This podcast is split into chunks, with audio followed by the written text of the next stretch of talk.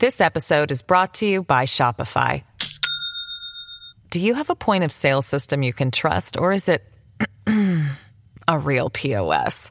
You need Shopify for retail. From accepting payments to managing inventory, Shopify POS has everything you need to sell in person.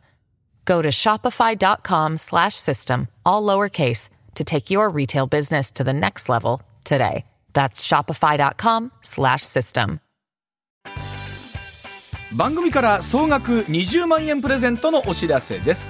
MBS ラジオ上泉雄一のエーナーでは6月12日月曜から16日金曜まで毎日お二人合計10人に現金2万円をプレゼント。こちらはラジオとラジコでお聞きの方限定の企画です。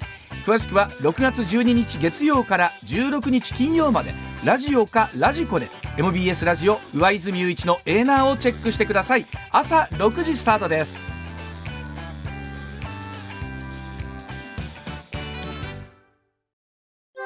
上泉雄一のエーナー MBS ラジオがお送りしています。時刻6時23分になりました。ここからは高橋洋一さんでございます。高橋さんおはようございます。おはようございます。おはようございます。今週もよろしくお願いいたします、はいよろしくお願いします。はい、まずはこちらからです。G7 広島サミットどんな意義があったんでしょうか？広島サミット21日3日間の日程を終えて閉幕しました。最終日はウクライナのゼレンスキー大統領が対面で参加をいたしまして G7 のほかインドやブラジルなどグローバルサウスの首脳らに直接支援を訴えました G7 首脳はロシアのウクライナ侵略を非難し対ロ制裁やウクライナ支援の継続で一致し被爆地広島から核のない世界に向けた取り組みの重要性も世界に発信しました。さああー高橋さん、えーなんだかんだといってこう一つ前半の本当に大きな山場であります広島サミット終わりました、えええーまず、ええトータル今回のサミットどんな風に高橋さんはご覧になりましたでしょうか？まあこれだけね日本があの世界に発信できたっていうのは、まあ、今までのサミットでなかったんじゃないですかね。え今までのサミットとやっぱり違いますか、うん。全然違いますよね。ええ。はい、ああの洞爺湖でもありまして沖縄でもありましたけれども。まあね、うん。あれはまあまあそれほどでもなかったですけどね。うん。というのはその今までと違ったと一番お感じになるのは高橋さんどんなところからでしょうか？えーっとね、まあに2点ありましてね、はい。1点はね、うん。あの要するに原爆資料館をはい。訪れたってことですね。はいええはい。それで、まあ、2点目はやっぱりあのなんといってもあのゼレンスキーが来たってことですよね。ねびっくりしました。はい、あの原爆資料館を各国首脳が訪れるってことは非常にどうなんでしょう高橋さんそのあたり意義？すっごく珍しいですね。あそうあですかの、だうん大体あれですよね。あの、原爆資料館って、に何があるかなんて全く知らない人ばっかりですよ。あの、欧米人は。えはい、うん、ということは各国首脳うんも中え。で、知らないんですよ。あの、要するに原爆の話は抽象的には知ってても、うんし、し、全くあの、ね知らないっていうのが実態でね。えっ、と、まあ、かなりその、うんと知識階層の人も全く知らないですからね、この話は。じゃあもしかしたらその各国首脳は今回そうやって見たことで割と衝撃を受けたなりこうなんか思いを持った可能性はうん多分にある。あれ、あれ、あれですよね。日本人でしたらね、みんな、あの、みんなってほとんどの人は修学旅行で行くじゃないですか結構。いかるはいそうですね。あの、その時の感覚って覚えてません？みんなびっくりしてるでしょ。なんかすっごい衝撃でしたするでしょ。やっぱりうん。まあ、それと同じなんじゃないですか？うんそうですね。それで改めてす核の恐ろしさをこううん見守ね身近で感じるっていうのがあるんでしょうね。そのあたりっていうのをね資料を見てね。そうですよね。うんあの、ななんで百百が一見にしかずだと思いますよ。あの、だからあんまりあの衝撃的だったから、うんあの、実はあの中の風景っていうのは外に出さないっていうことにしましたよね。それが驚きなんですよね。こうなんなら資料を各国首脳が見てるところの映像ってうんもっと配信されてもいいのかな。そううん私もね、あの、そういうふうに思ってましてね。うんそれただね、あた多分ね、あの、その表情とかなんとかが、あの、出ちゃうっていうのはまずいと思った人が多かったんじゃないですか。っていうぐらい、行きたくない人も多いんですよ、あそこには。行きたくないあ多分一番行きたくないのはアメリカの人なんですけどね。ああまあ当事者ですもんね。えー、当事者でそれで、じうん。あのまあアメリカなんかですよねあれのおかげ原爆のおかげでね、うん。に日本戦争が早く終わって、日本人は、はいうん。あのしたくさん死ななくて済んだってそんな恩着せがましい説明をして、うん。それであれは戦争犯罪そのものなんですけどね、うん。それも絶対認めないんですよ。ん。あのアメリカではどうですか？高橋さんご経験長いと思いますけど一般的な認識は今おっしゃったような認識なんでしょうか？もう凝り固まってますよ。あだからあの多分あの、えーっとこれ7年前ですけど伊勢志摩サミットの時に、はい。まあ、安倍えー政権安倍総理がね、うん。オバマを連れて行っちゃったんですよね。はいはい。であれはだからものすごくアメリカで批判があるんですけどね。うん。あそうなんですか。あの、ええやはりそこのところでオバマさんも謝罪なく、えそう。し謝罪はないかったね。うんでもあれあれなんですよ。あのあそこ本館と東館って2つあってですね、はい。本館に行かなかったんですよオバマは。あそうなんそうなんですか。えーそれでおまけにねほあの訪問したっていうのをすごくははっきり言わなくて、うん。あそこであの休んだと休休憩したっていうっていう位置づけなんですよ。それはその国に対するその情報のメメッッセージという形でっていうことなんですか。あまああの民主党とかそうそこがあれですよね。あのまあ行ったのも認めなかったっていうレベルなんですよね。まあ一応行ったのは行ったんですが休憩に行ったっていうやつだけでこれでうん確かね時間10分だったんですよ。うん。東館で。それだからあのあそこ行くと分かると思います。本館の方がすごいんですよ。そうですよね。本館のはい方がすごいんですけど、そこにはわざと行かなかった。っていうからいいきまああのいろんな批判がアメリカ国内で起こっちゃうんで、行けなかったんですよね。やはりその意味で言うと原爆資料館に首脳が行くというのはそれだけメッセージを持つということなんですそう。ね。ですね、うん。今回もねあなんかねな言ってないでしょどこ行ったかって。うんだからそのくらい大変なんですよ。であのどうもねやっぱりね本館あの本館には行かなかったみたいですけどね。うん。東館だけだったみたいですけどね。あそれででも時間40分だから結構長くいたっていうのはあの前回よりはかなり良かったとあ前回っていうかねあのそれでオバマだけじゃなくて、あのえーっとこれイギリスもフランスも行きたくないんですよ。イギリスフランスもそうなんですか？えー、核保有国ですからね。あで、それであ、ーあれじゃその時に、あの、えーっていう感じになって表情見せたらまずいでしょ。うというのがあるんですね。それで言うと改めてですけど各国首脳でも考えてみるとその核の脅威というのはまあ当たり前ですけどもその目の当たりにすることはないとはいええーそこまでやっぱり実感というのはないってことなんですよね。うんいや、行かい行かなきゃわかんないでしょ。ないですもんだねから、ええこれをうん。議論するときにね、やっぱり日本人はちょっといつもあのアメリカでね、あのそんなね変な言い訳するからちょっとカチッとくるから、うん。もうい行ったことあるのかっていうと結構みんな行かないでって言って抽象論でに逃げますよね。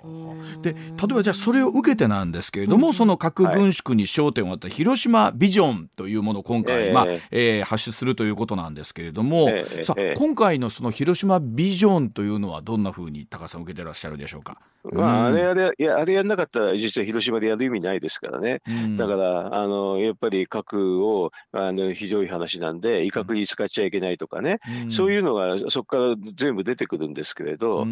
あの、それはそれでいい。まあ、あの、広島ビジョンっていうのは、まあ、あの、すごい将来の、まあ、核廃絶、はい。でも、まあ、当面っていうか、それまでは、うん。まあ、あの、核抑止っていう、はい。核抑止っていうでいくっていう、ものすごい原始的な話ですからね。うん。まあ、これはこれでいいんですけど、でもこれを言う、これも言うとまた、あの、なんかいろんな、えーっと、被爆団体かなんかがね、もう生ぬるいってすぐ言うんだけど、まあ、これはこれしかないんですよ。核廃絶いくら言ってもしょうがないんですよ、正直言うと。透明性を高めて各国の、まあ、持っているデータを提供しようということなんですけれども。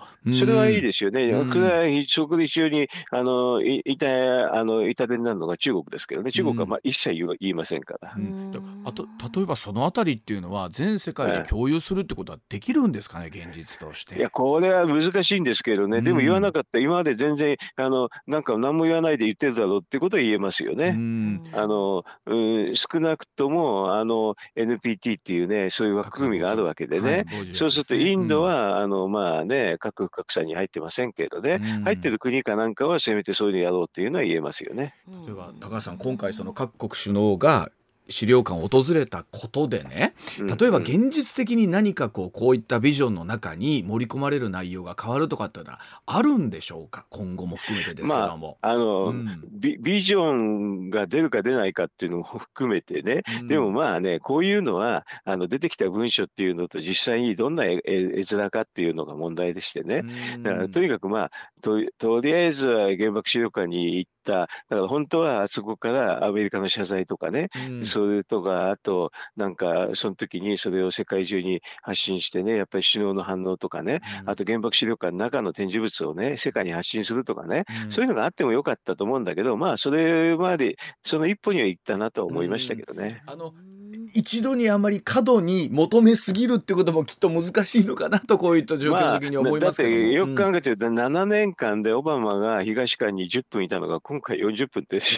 なったんだからそれはそれで7年間でこのくらいスピードなのかもしれませんけどね、はい、まあそれはそのくらいのももんでだからこの嫌がるのは間違いないんでね。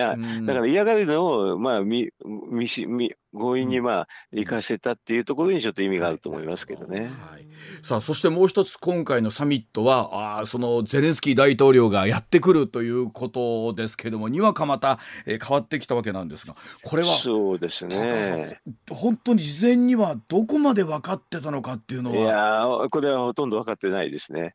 あのだからあのどうやって来るかっていうのも含めて非常に大変ですからね。うんまあ、えー、だから参加かなとは思ってたんですけど、ね、オンラインの参加は確実だったんです。それはあの、そこは確実なんですけどね。でもあのオンラインの参加っていうのは実際は全然違いますからね。ねあのオンラインの参加ですと、あの実はあの前世来てあのインドのモディさんと握手しちゃいましたからね。はい、これはないですよね。オンラインの参加です握手しなくて済みますけどね。オンラインの参加じゃないから、モディさんはやっぱり会議会談して握手しちゃいしちゃいましたからね。そうするとまあ、これはロシアから見たらがっくりでしょう。そうですよね。ということは、やっぱり今回、えー、ゼレンスキーさんが直接リアルで来たっていうことはすごい意味があったってことなんですね。えー、うん、すごいやつですよね。だから、うん、あのそれでいろんな話してそれでまさか岸田さんとですね、うん、平和記念公園であのツーショットがあるっていうのはもう思ってもないですよ。まあ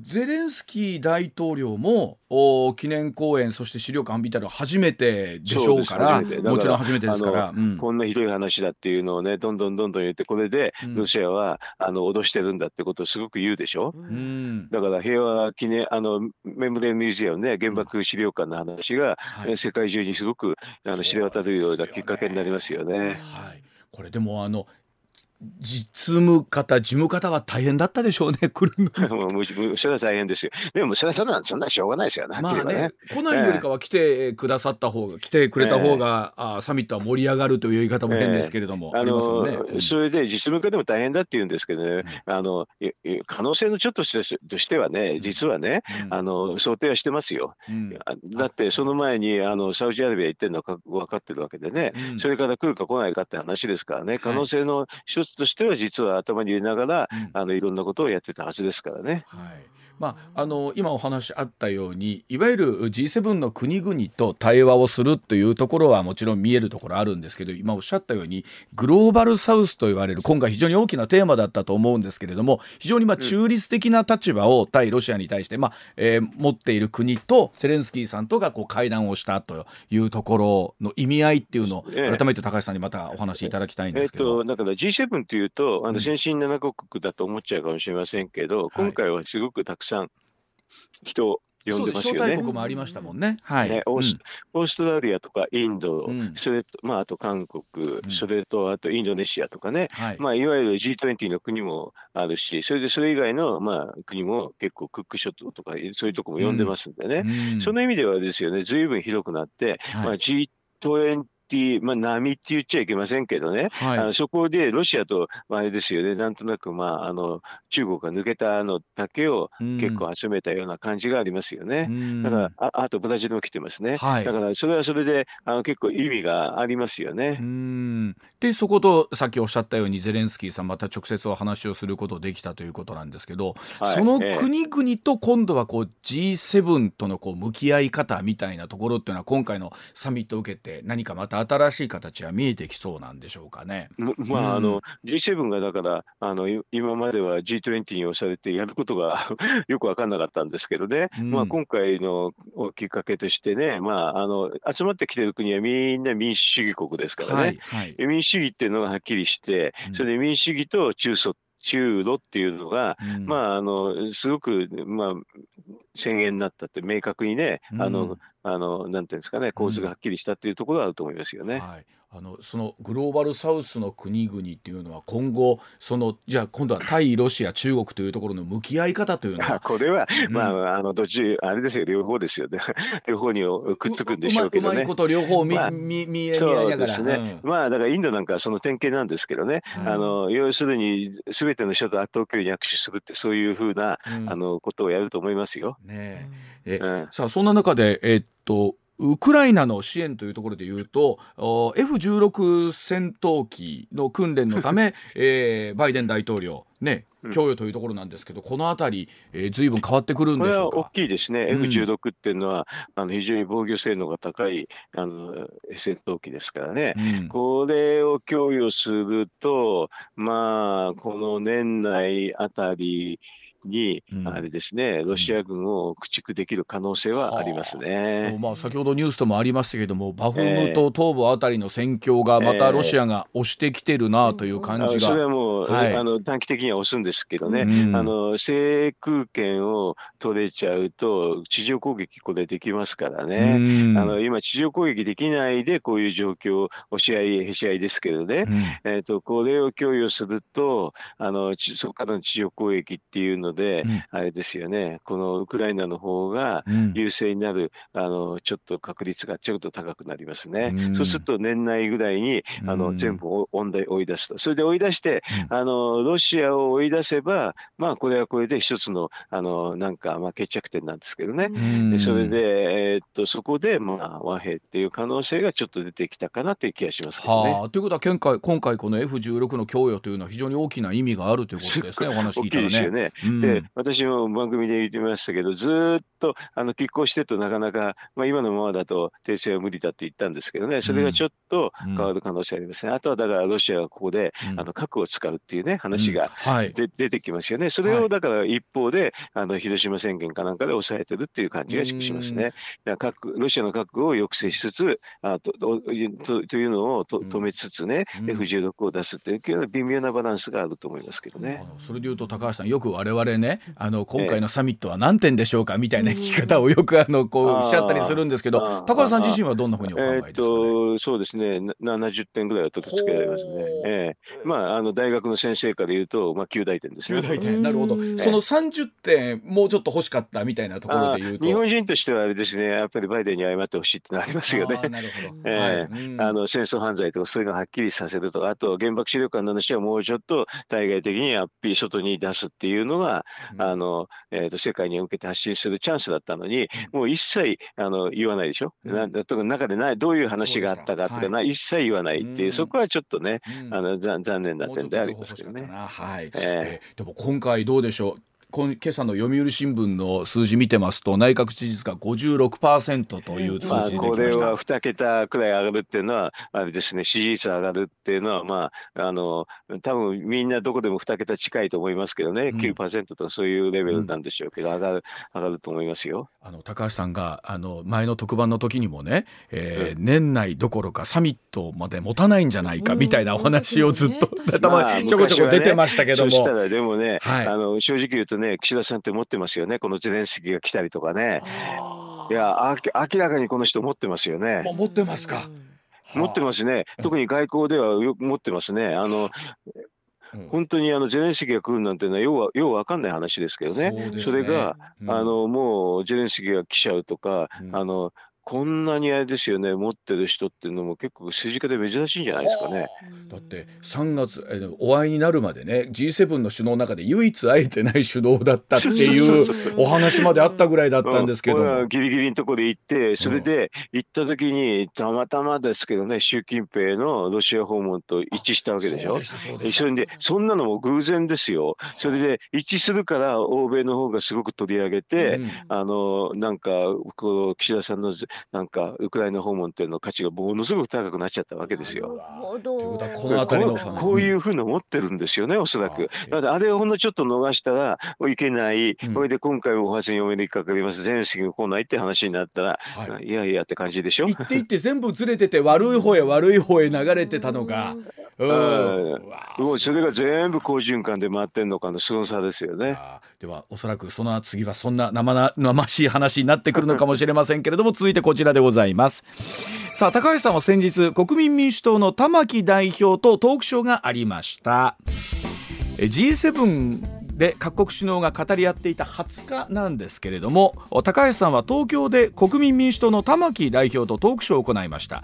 G7 の意義日本の安全保障の問題 LGBT 法案国民の給料を上げる政策政策そして来るべき解散総選挙のお話などもういろんなお話だったそうでございますけれどもどんなお話だったのかお聞きしたいと思っております、えーまあ実際玉木さんと高橋さんはね財務省の先輩後輩でもいらっしゃってということでええ。かなりお近いんですよね、あのお話しするのもね。うん。近いまあまあね、えーっと、まあ、うん。財務省から、うん。あの国会議員になったっていうのは結構多いんですけどね、はい。あの私の木なんて実は3人もいるんですよ、国会議員が。そうなんですか。はい、ううん。ん、あの3人もいるいるんですけどね、はい。ああのあれですよ、1人は後藤茂樹って今あの、えー経済財政担当大臣して、はい。前、厚労大臣してたやつが同期でしあと寺田稔、寺田稔って、これはあの総務大臣で辞めたやつですけどね、えっと、あともう一人は岸本周平って言って、今、和歌山県知事やってますけどね、ちょっと前まで国会議員やってた。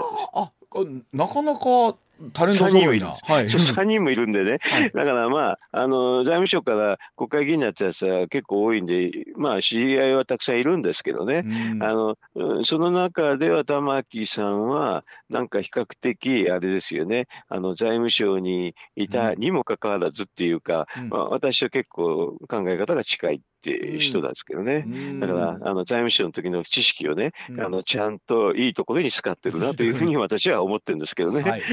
えーさあその玉木さんなんですけど、えーええその国民民主党国民の給料を上げることを党の一丁目一番地としている、うんということをお話が出てきたそうなんですが高橋さんこのあたりというのはいかがでしょうか、うん。それはね、あのだからもともと国民民主っていうのは労働組合っていうかね、そこをベースにしてるから、この政策があっても当たり前なんですけど、うん。どちらかというと、立民さんがあんまりこれがないんですよね。立憲民主党はい、うん。えーり立憲民主党さんがないんでね。はい。うん。だからあの彼がそれを言ってる言ってるのは極めてまっとうだと私は思ってるんですけどね。うんさあその一丁目一番地としている国民の給料を上げるには This episode is brought to you by Shopify. Do you have a point of sale system you can trust, or is it a real POS? You need Shopify for retail. From accepting payments to managing inventory, Shopify POS has everything you need to sell in person. Go to shopify.com slash system, all lowercase, to take your retail business to the next level today. That's shopify.com slash system.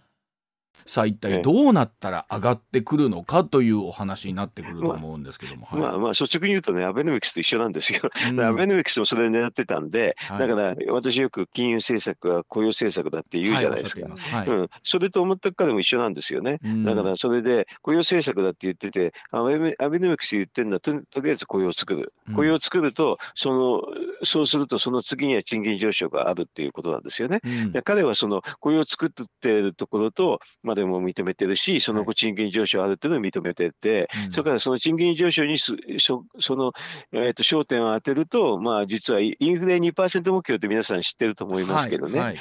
あの実に2%インフレの2%目標をきちんとやってるとどうなるかっていうと、はい。実は名目賃金は大体4%上がるんですよ。上がる、うん。うん。であの玉木さんは名目賃金4%の話にすごく力点を置いてるから、うん。まあそれはそれで私としても全然理論の中であの想定内だし、はい。まああのすっきりしてる話だなと思って、うん。まああの、えーそれを正当で押すっていうのはいいことだっていうふうなことをね、私は私も言ってます。ね、あの今おっしゃったようにこう立憲民主国民民主同じところからまた2つ割れてっていうところなんですけれども、うん、まあどうでしょうね。国民民主のこう独自色みたいなところっていうのをね、どう打ち出していくかというところだと思うんですけど。立憲民主もこれね、本当は労働組合の立場で、労働者の立場に立つと言っていいはずなのに、どうも彼ら言わないんだよね、私、そこよく分かんなくて、はい、だから雇用を作って、名目賃金あの賃金がね、上昇率が4%ぐらいでいいじゃないかって言うんですけど、それ全然言わないんですよね、そもそもね。だから、そこは私、すごく不思議に思ってて、だからあの自民党の方で、うん、あのまあね、あのアベノミクスで言っちゃうわけですけどね、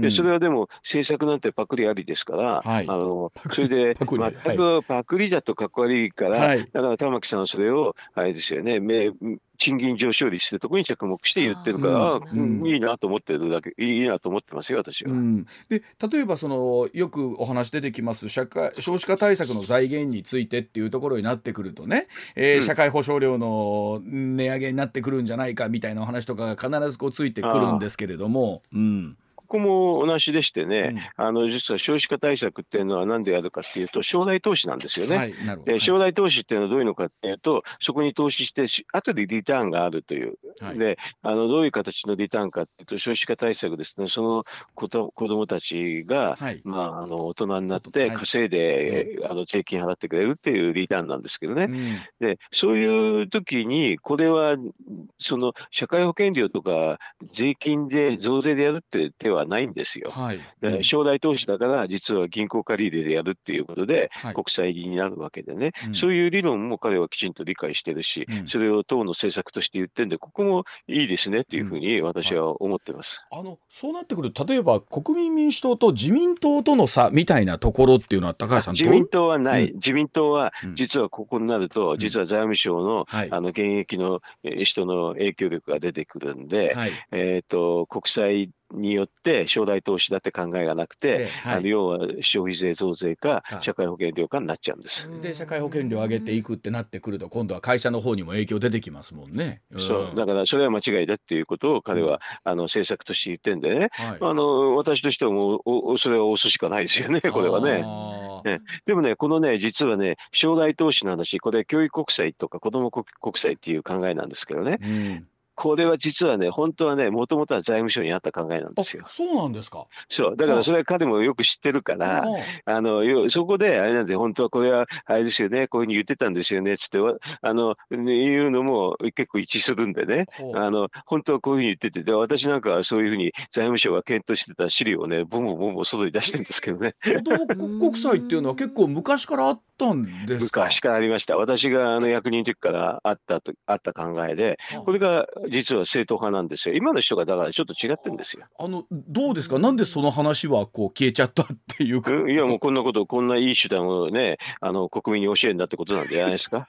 こんないい手段を国民に教えるあそれそれがまあ出てまた出て出てんのが防衛増税の時もそうでしたよ。防衛増税の時も実はこういう形でお金が工面できるのにやらないんですよね。うんやっぱりそれだけやっぱりその国債を発行するとか税なんとか税金を集めることで、え立て直したいっていう思いが財務省にある。そんなのでもね、うん、立て直したいってだからもうそこが違ってるって何回も言ってんじゃないですか、はい、財政悪くないのに、ね、だからもうこう本当にマスコミの人ってこう、本当にそ、本当洗脳されてんだなという、私、いつもこの番組出ると思いますよ。立て直したいというふうなのが思いが財務省にあるってことでしょ、高橋さん。だからそんなの、そうそう。だだって全くね、そんな増税なんかする必要ないのにやってるんですよ、あきれば。ねえ。でもそこも財務省の人は分かってるんだけど、それをあの政策とかね、政治の立ち時にストレートに言うのは玉木さんぐらいしかいないんですよ、今はね。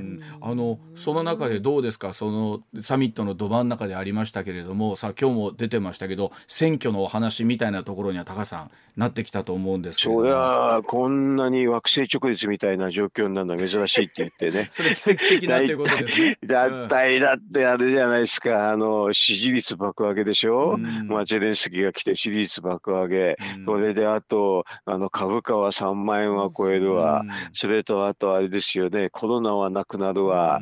もう、あと、この期間にやると安倍さんの一周期になるとかね。もう、たくさん、こんな、あの、好条件が揃う時はめったにないですよ。はい、あの、どうなんですか、岸田さんは、近々には考えていないっていうメッセージがね、出てましたもんね。そんなの、これ言ったらおしまいですけど。まあもちろん、いつやりますなんておっしゃらないと思いますけど。いや、いつも全然言わない。絶対に、もう腹さくられたら終わり。腹さくられて、見透かされたら終わりですから。あの、それで言うと、むしろ、あの、近々は考えてないってことは、あの、逆があるんじゃないかっていうことなのかなとも思いながらなんでしょうけどね。まあ、あの、あのね、こういう時になると、あの、まあね、不動産屋を見てるとよくわかるんですけどね。うんうん、あの、みんな選挙事務所借り出すんですよ。はいはいはい。ほいで、選挙事務所借りないとできないでしょ、選挙は。はい。ほいで、そのある程度借り、あれ借りるから、うん、あの、選挙事務所借りて、まあ、月に100万とか、あの、そのくらい支出がであるわけですよね。そうすると、そういうのがたくさんなると早くやってくれっていうのが逆に出てくるんですよ。はあ。そこの後、今日借りたはいいわ、あの、長々と半年も1年も 払い続けるわけにいかないし、そう、なんかもう、借りちゃって、借りる人が多くなったらね、もうすぐやってくれってみんな言う、はい、踏みますよ。あそうすると、内々からの圧力があるんですね。すみません。それは猛烈にあるでしょう。だって、あの、借りてて何にもないってだったらまずいでしょう。はい、で、えなんか、そう、ちょっと先走って、もう借り始めてる人とか、まだいないんですかね？いや、もうサミット終わったでしょ？そろそろそろって。この支持率、支持率のね、あの、報道なんかを見るとね、いや、もうちょっと、あの、うちはちょっと先にスタートしたいみたいな人が出てくるじゃないですか？どうでしょう？そろそろ大阪、東京あたりの大都市圏あたりぐらいでは、ちょっとずつもう仮押さえみたいな形で、手付金打ってるみたいな。だってこれはあれですよね。あの、結構な規模の、あの、あのなんかものがないとダメだしね。うん、それでね、結構景気もいいから、うん、あの物件探すの大変だったっていうことになったらね、はい、動き出す人がいるかもしれないですよね。なんかは随分今家賃も上がってきてるんじゃないかなと勝手に思ってるんですけど。そううん、そうそうだから、うん、それそうすると、借りる人が増えるとああいつも借りたのかこいつも借りた。あともう一個はねあのね写真を撮る人が多くなるっていうやつです。あ、え、あのー、ポスター用の写真の写真撮りました。写真をたくさん撮って、えー、そういうので大体ね、みんな7割、10割、ああ、いつ始めてんのとかいう話になったらね、もうね、止まんなくなるんじゃないかなって気がしますよ。ざわざわざわざわって、そわそわざわざわ。そうなると、もう今度は岸田さんが止められないような状況になってきて。もうそうなると止められない。なるほど。そうそうすると、やんないやんない。やんないやんないと言いつつね、もうね、みんながいつですかいつですかって言うようになっちゃうと、もうそれは止まんなくなります。ね。じゃあそのあたりのお話お知らせの後もうちょっと伺ってまいります。はい、はい番組から総額20万円プレゼントのお知らせです MBS ラジオ上泉雄一のエーナーでは6月12日月曜から16日金曜まで毎日お二人合計10人に現金2万円をプレゼントこちらはラジオとラジコでお聞きの方限定の企画です詳しくは6月12日月曜から16日金曜まで。ラジオかラジコで。MBS ラジオ上泉雄一のエーナーをチェックしてください。朝6時スタートです。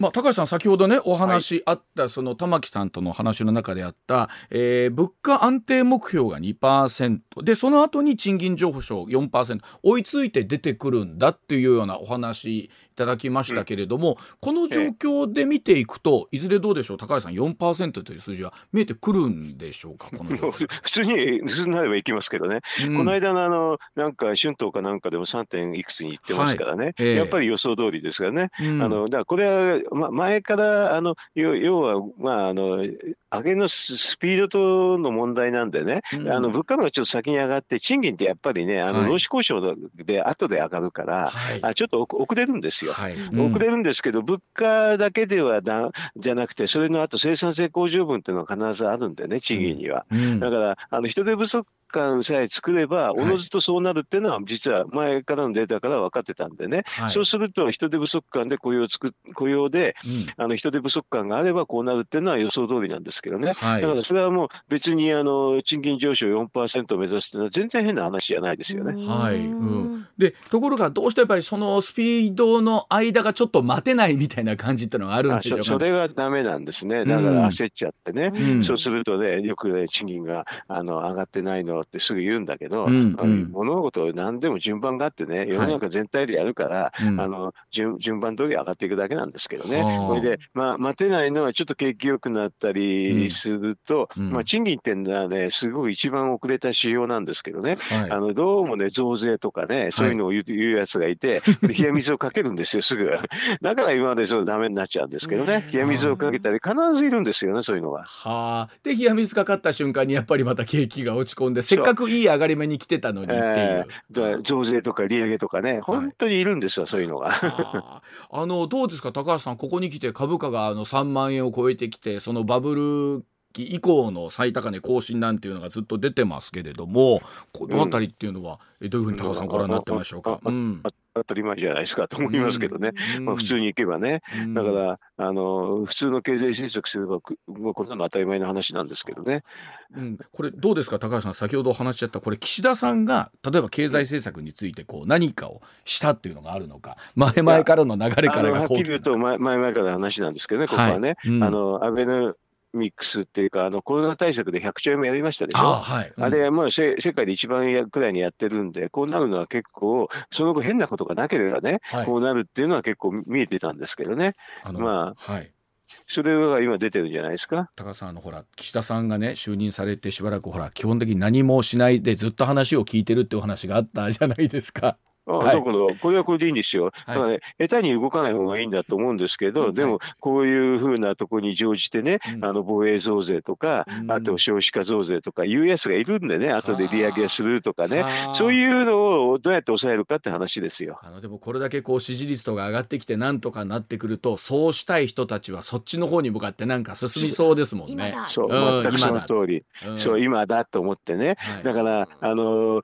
岸田さんはね、外交は非常にいいんですけどね、うん。この内政ね、うん。内政でそういう変な奴らを抑え込めるかどうかっていうのがポイントだと思いますよ。あの高橋さん前たあの岸田さん人事がやりたいんですよっうんてずっとおっしゃってましたけど、そのあたりっていうのは今回サミットを受けてまた変わってくるんですかねなんかね。人事やりたいのか、あの選挙して人事になるのか、人事になるのか。いずれにしていずれにしてもあの人事であることは間違いないんですけどね。だからこれは選挙なしで人事になるのか、選挙の後に人事になるのかってことだと思いますけど。あのほら選挙になった時にねその増税みたいなところをどう打ち出しあるいはどう隠しっていう話になってくると思うんですけどまあね、ええ。あのいろんな知恵をつけるやつがいて、今だと結構隠しながらできるんですよ。今だと隠しながらできる。ええうん。ええ。あのせいぜいあの骨太方針っていうね、うん。やつが今度出るんですけど、それをそのまま選挙公約にするだけですから、そこはだからそんなすいろんなことははっきり書いてませんからね。うんうんうんあの骨太方針っていうのをてこにしてはい。選挙ってやれば、そうがこう隠せるっていうふうにうん。アドバイスするやつもいると思いますけどね。はあこれでもどうでしょうね。本当まあ近々となってくると例えば一番短いのですと夏ぐらいっていう可能性が出てくるわけですよね7ああの月。こ今国会が6月の21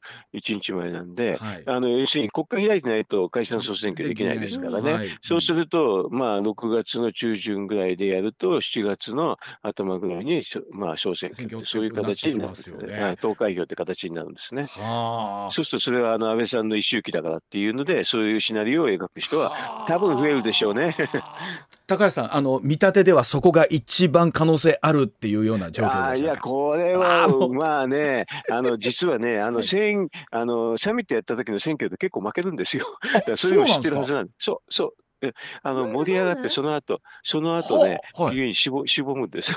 あそうなんですか。評価されてえそのまま勢いでっていうのかなとえ違うんだで、いかないんですよ。案外、だからみんな移る、人って移りやすいんでね。そういうのを踏まえてると、うんちょっと我慢するかもしれないとは思いますけどね。ただわかんないですね。勢いですから、これは。なるほどじゃあこのまま勢いで突っ走るのかちょっと冷まして、えーええ秋口秋の臨時国会なりぐらいまで。だから、あのサミットとした年の総選挙ってあんまり良くないんでね、それをね、あのすごく重視すると来年になっちゃうんですよ。あーなるほど。まあ、でもここからあとは高橋さんサミットも終わりましたんで残りええ。1か月の国会はですね、常にこうそれを睨みながらみたいな感じで進んでいくってことですかねいずれにしてもね。そりゃそうですね、ね。もう、あれで国会終わってやることないんですけどね、LGBT 法案ぐらい。しかなくて、あんなの別に通さなくたっていいんでね。そうするとうん解散しちゃえば全部ぶっ飛んじゃうんでね。ねえなるほどということはこれから毎日ね、えー、それこそ国会議員の人たちはやれ写真撮るだ、えー、やれ事務詳細に行くだ。そう。大変ですよ。来年かもしれなかったらうん。事務所借りたら来年だったらもうえらいことですよ。えらいことになります。本当におっしゃる通りでございます。だからそしたらもうだからもう選挙だ選挙だってなるとあの早くしてください。早くしてください。さあそんな高橋さんと玉木さんのトークショー。お今週金曜日まで有料配信ということなんですが見ることができるそうでございましてエーナーのツイッターにもリンクを貼っておりますのでご興味のある方はまた細かいところお聞きいただきたいと思います。はい高橋さん今週もどうもありがとうございました、はいどうもありがとうございました。ありがとうございました。失礼しますはいはい。番組から総額20万円プレゼントのお知らせです。MBS ラジオ上泉雄一のエーナーでは6月12日月曜から16日金曜まで毎日お二人合計10人に現金2万円をプレゼント。こちらはラジオとラジコでお聞きの方限定の企画です。詳しくは6月12日月曜から16日金曜まで。ラジオかラジコで。MBS ラジオ上泉雄一のエーナーをチェックしてください。朝6時スタートです。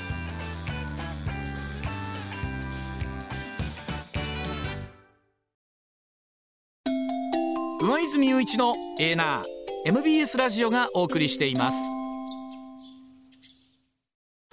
時刻6時17分回りました。このコーナーお送りしましょう。ツッコミニュースランキング。時事問題から芸能スポーツまで突っ込まずにはいられない注目ニュースを独自ランキングでご紹介、はい。まずはスポーツの話題です、はい阪神は昨日広島に4対1で勝ちチームの貯金は今季最多の11になりました。はい。不振だった梅野選手が3打数2安打3打点の活躍を見せ、うん。3週間ぶりの1軍マウンドとなった才木投手が今シーズン2勝目を挙げました。本当になんか安心してゲーム見てられるっていうか。そうでトップをね走ってますし。あの DNA とも2ゲーム差。もういよいよ今週ゲームね、えー、2カードやるといよいよ来週から交流戦っていう中で、もうプロ野球もね。えーもうなんだかんだ言ってる間に、もう普通にね1か月過ぎましたからね。もう2か月過ぎますから。ねね楽しみですな。楽しみですよね、はい。もう一つ野球です。大リーグエンゼルスの大谷投手は昨日ツインズ戦に3番 DH で出場し、うん第3打席で11号ホームランを放ちました。はい。大谷投手は今日、うん。自身6勝目をかけてツインズ戦に先発登板しています。そうなんですね。今4回まで終わってうん。1対1というところで、うん。本当にあのどの情報を一度段階でお伝えするかでもうごっちゃになってる方も多いと思いますが、えー現在大谷選手登板中でございます。はい、はい、さあそれではニュースランキング参りましょう、まずは第5位特定の条件の下で完全な自動運転を行うレベル4、レベル4、うん。の、うん。の、はい。えー車両の運行が福井県永平寺町の公道で始まりました、はい。先月解禁されたレベル4の運行が始まるのは全国で初めてです、うんレベル4はルートや速度など一定の条件の下でドライバーが不要となる完全な自動運転で、うん。改正道路交通法の施行に伴って先月1日に解禁されたということです。どうでしょう。完全に本当に自動化というのはいつやってくるのかっていうところでしょうけれども、うんうんえーそうなると本当に車の未来とか我々の移動の未来が変わりますよね。ね変わりますね。はい。うん。続いて第4位堺市長選が昨日告示され4年前に接戦を演じた2人の一騎打ちとなりました、うん。